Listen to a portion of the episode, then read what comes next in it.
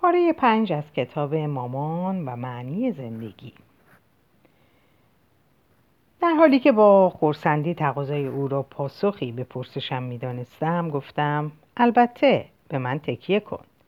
چجور دردسری؟ منی وقتی شروع کرد به توصیف دردسرش خورسندیم از اینکه بالاخره اجازه یافتم کمکش کنم به سرعت به ترس بدل شد. اونقدر درباره پزشکان رو و صحبت کردم که می‌دانم در لیست سیاهشان قرار گرفتم.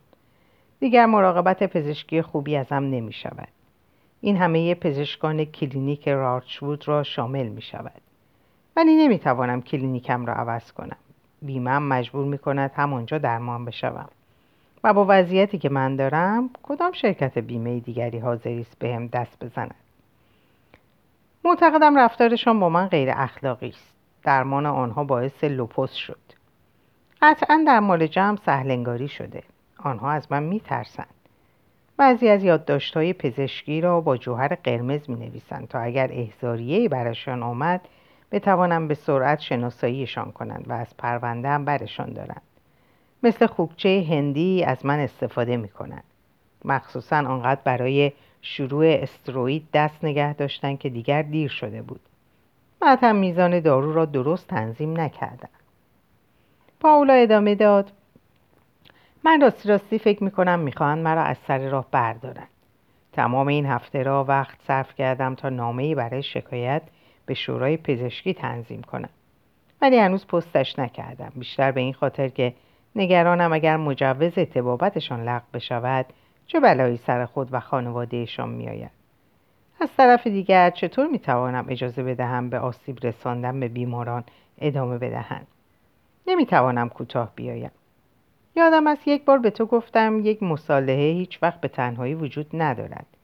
زاد و ولد می کند و خیلی زود آنچه را بیش از هر چیز بهش اعتقاد داری از دست می دهی و سکوت.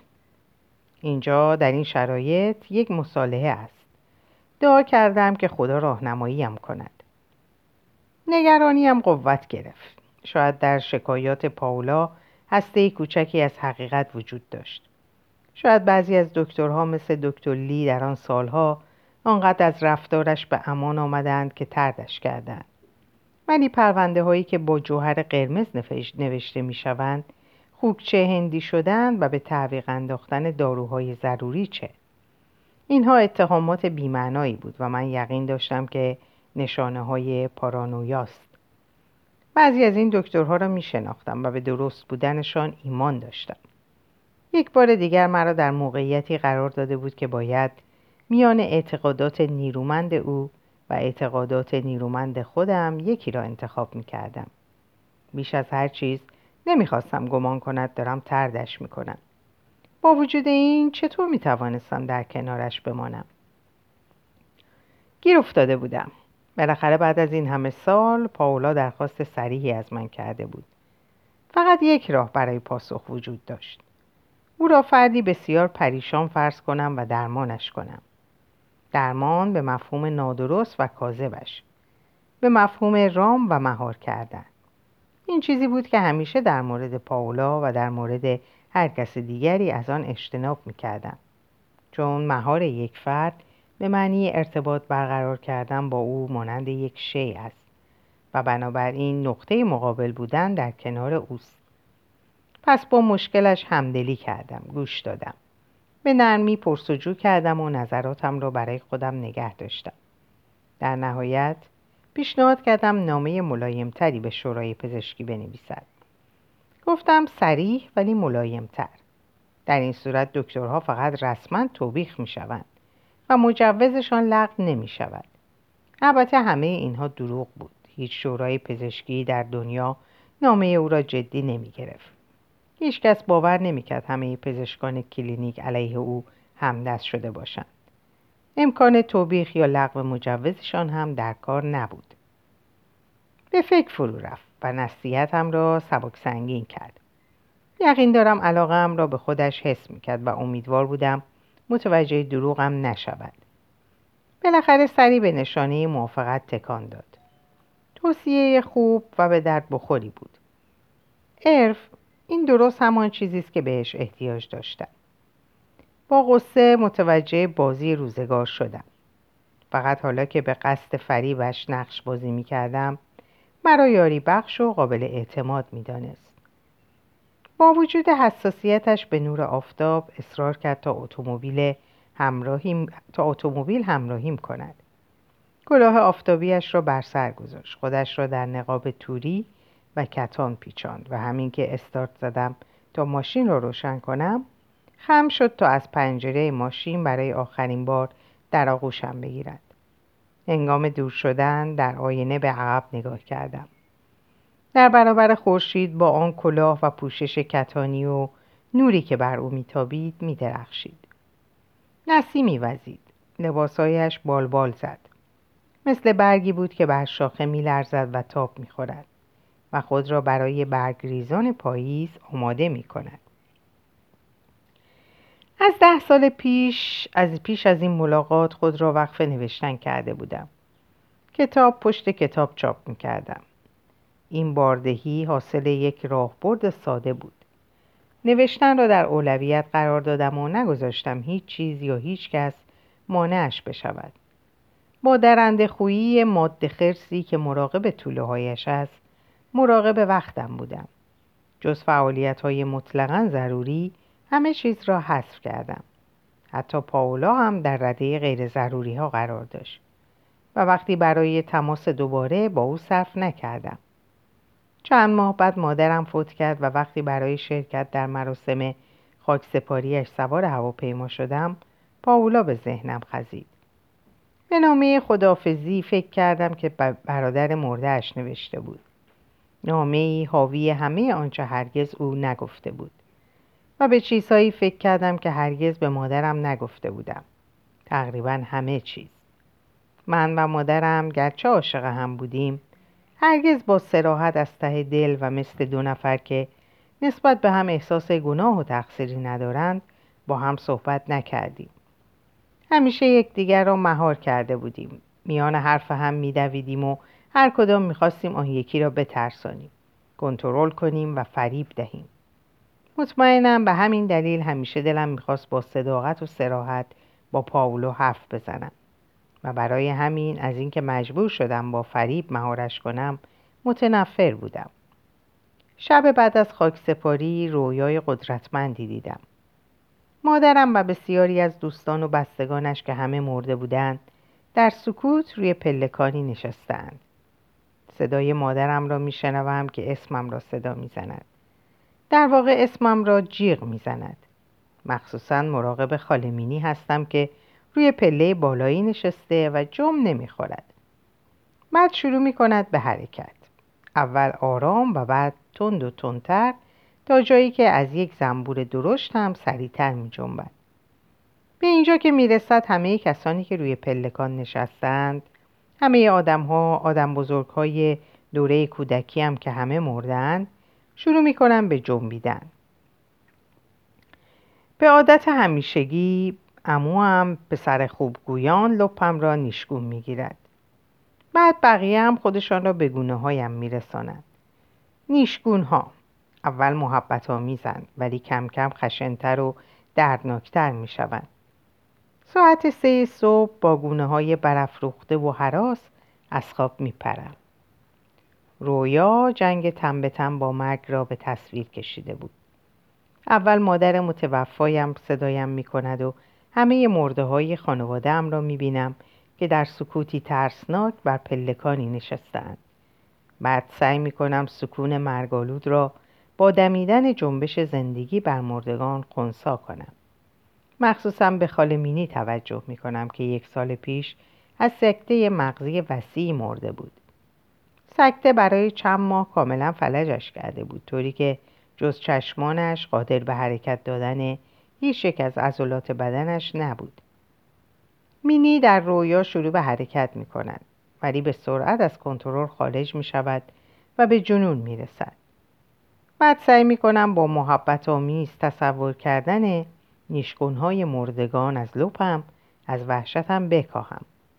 ولی باز ترس غلبه می کند نیشگونها خشن و خطرناک می شوند و من در استراب مرگ قوتور می شوند تصویر خالم که مثل زنبور می جنبید روزها در ذهنم ماندگار شده بود. نمی توانستم کم رنگش کنم. فکر کردم شاید این پیامی است که دارد به من می‌گوید. خط مشی دیوانوار زندگیم. چیزی نیست جز کوششی نابهنجار برای فرو نشاندن استراب مرگ. آیا رویا می‌خواست بگوید سرعتم را کم کنم و به چیزهایی بپردازم که واقعا برایم ارزش دارند؟ فکر ارزش داشتن دوباره پاولا را به ذهنم آورد. چرا با او تماس نگرفته بودم؟ او کسی بود که با مرگ روبرو شده بود و چشمش در چشمش چشم در چشمش دوخته بود. به یاد آوردم چطور مراقبه انتهای جلسات را هدایت می‌کرد. به شعله چشم چشم دوخته و تنین بلند صدایش همه ما را به دیاری ژرفتر و خاموشتر هدایت می‌کرد. آیا هیچ وقت به او گفته بودم آن لحظات چقدر برایم ارزش داشت؟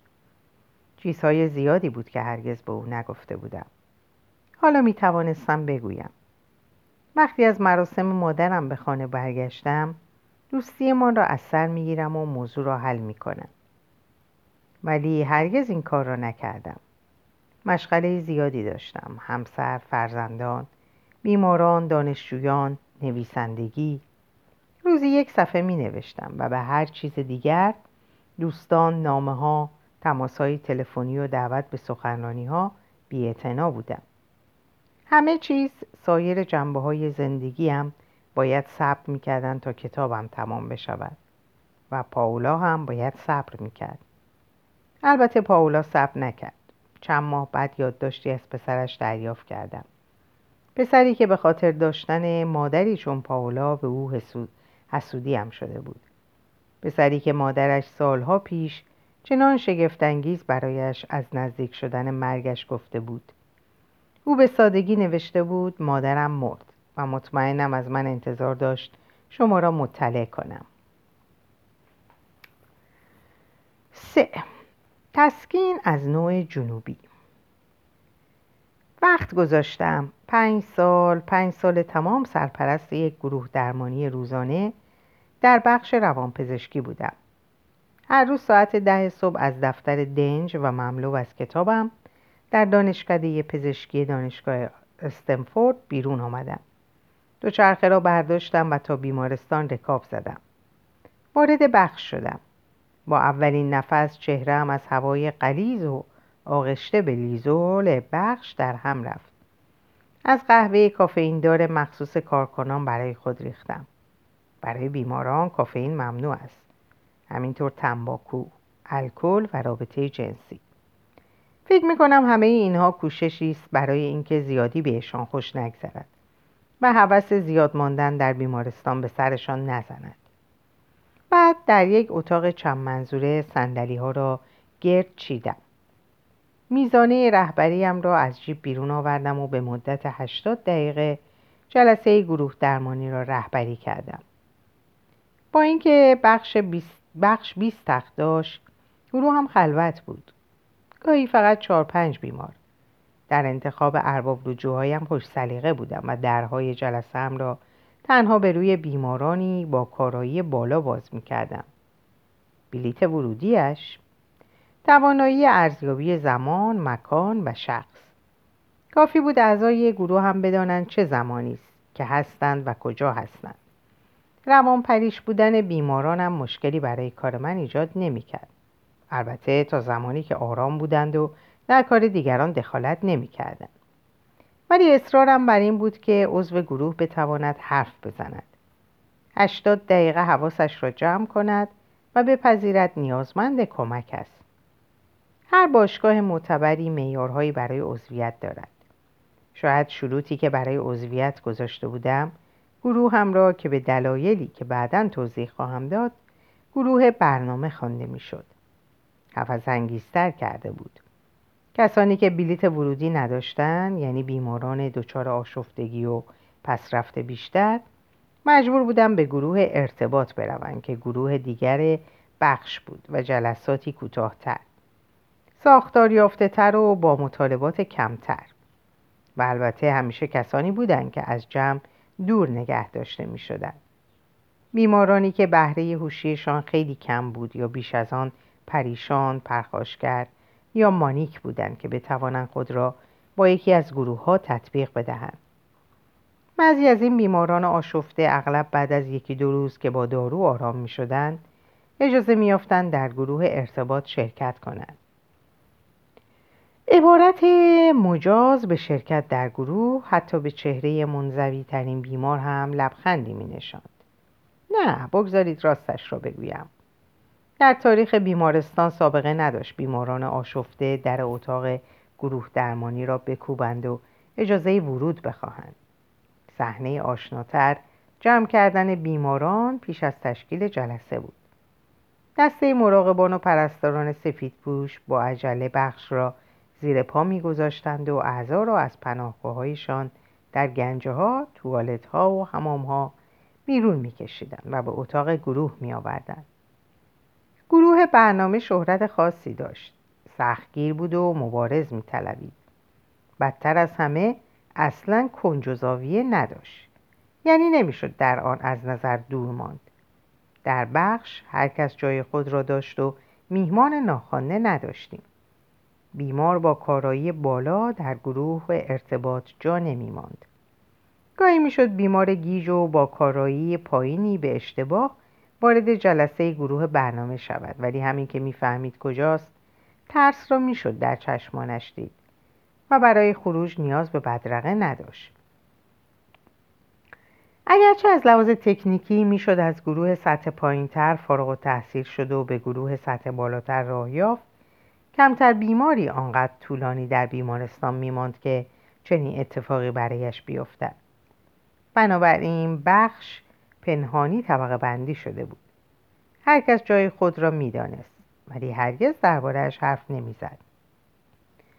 پیش از آنکه سرپرستی گروه های بیمارستانی را بر عهده بگیرم فکر می کردم گروه بیماران سرپایی چالش برانگیز است.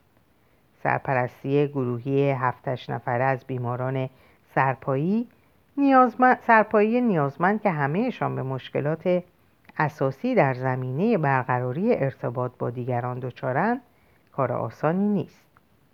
آخر هر جلسه احساس می‌کردم خستم و نیرویم ته کشیده و متحیر میماندم از درمانگرانی که بلافاصله توانایی سرپرستی یک جلسه دیگر را در خود می‌دیدند. ولی از وقتی کار با گروه بیماران بستری را آغاز کردم دلم برای گروه درمانی بیماران سرپایی و آن روزهای خوش گذشته تنگ می شد. یک گروه سرپایی را تصور کنید.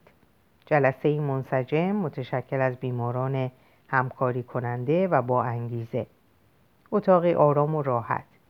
بی پرستاری که در بزند تا بیماران را برای آزمایشی یا وقت دکتری بیرون بکشد. بی عضوی که اقدام به خودکشی کرده و مچهایش باندپیچی شده باشد.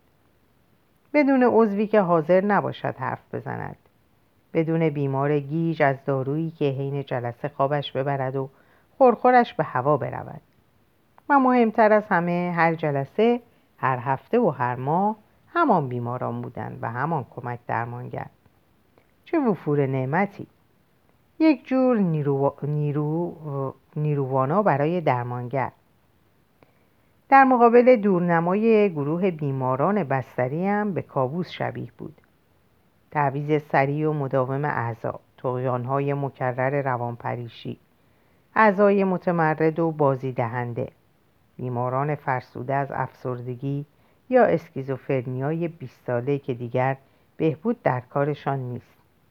یأس و نومیدی حاکم بر اتاق چشمگیر بود. ولی در واقع آنچه در این کار جانگیر و خورد کننده بود مقررات خشک بیمارستان و صنعت بیمه بود. هر روز تیم‌های نظارتی نمایندگان ها ام مثل برا بر بخش ها ناظر می شدن. لای پرونده های بیمارستان سر می کشیدن و دستور ترخیص بیمار گیج و نامید دیگری را صادر می کردن که روز قبل کارکرد بهتری داشت و در پروندهش یادداشتی با امضای پزشک دیده نمی‌شد که دقیقا نشان دهد بیمار خطرناک است یا تمایل زیادی به خودکشی دارد. راستی مگر تا همین چندی پیش؟ نه خیلی پیش. نبود که مراقبت از بیمار بر همه چیز ارجه بود. و وقتی پزشکان به بیماری پذیرش می‌دادند تا خوب نمی‌شد در بیمارستان نگهش میداشتند. نکند همه اینها فقط یک رویا بوده است.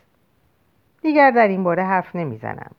دیگر با چرندیاتم درباره دوران طلایی که در آن وظیفه متولیان بیمارستان کمک به طبیب برای یاری رساندن به بیمار بود لبخندهای مشوقانه دانشجویانم را به جان نمی‌خرم. مقررات و کاغذبازی های ضد و نقیز دیوانه کننده بود.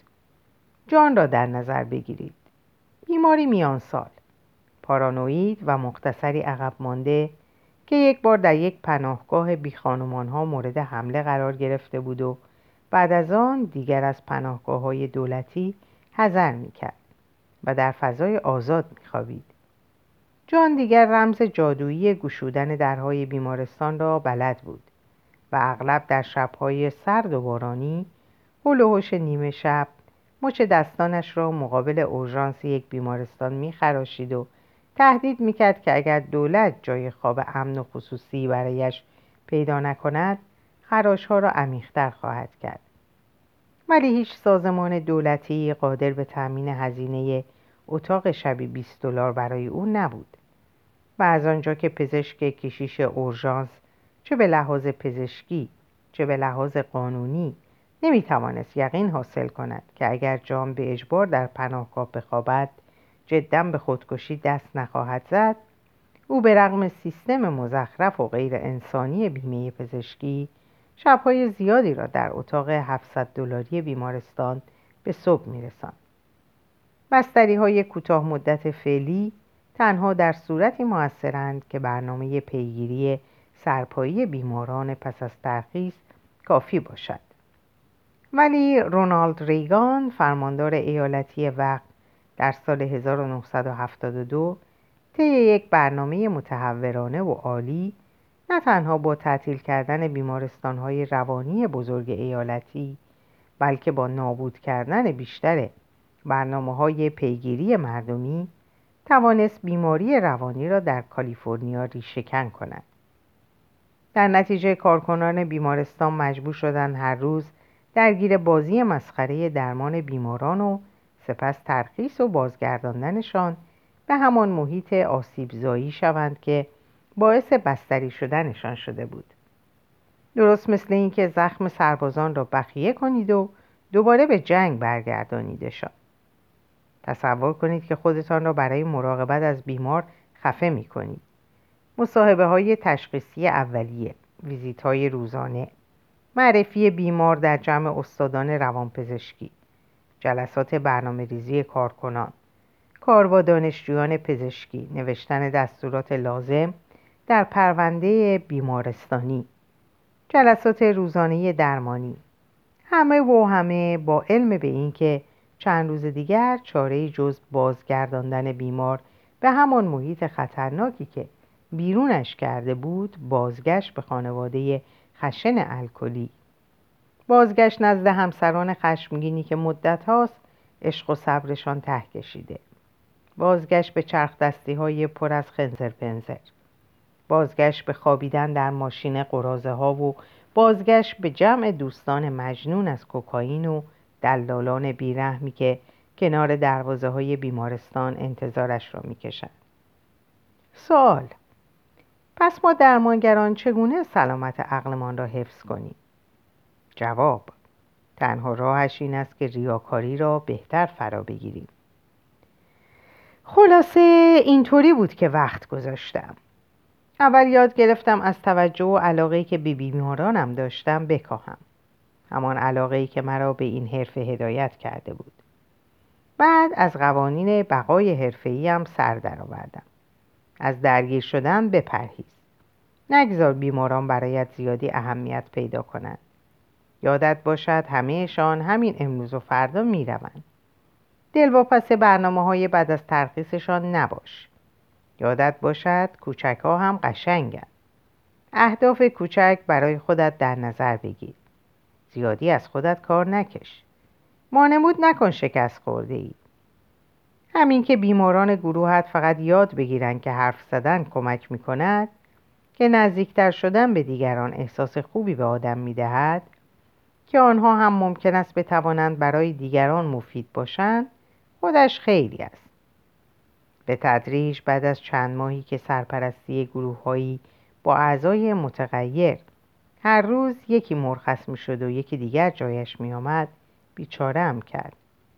بالاخره قلق کار دستم آمد و روشی ابدا کردم تا از شر این جلسات تکه تکه خلاص شوم اساسی ترین قدمی که برداشتم تغییر زمانبندیم بود سوال طول عمر یک گروه درمانی در بخش روانپزشکی بیمارستان چقدر است؟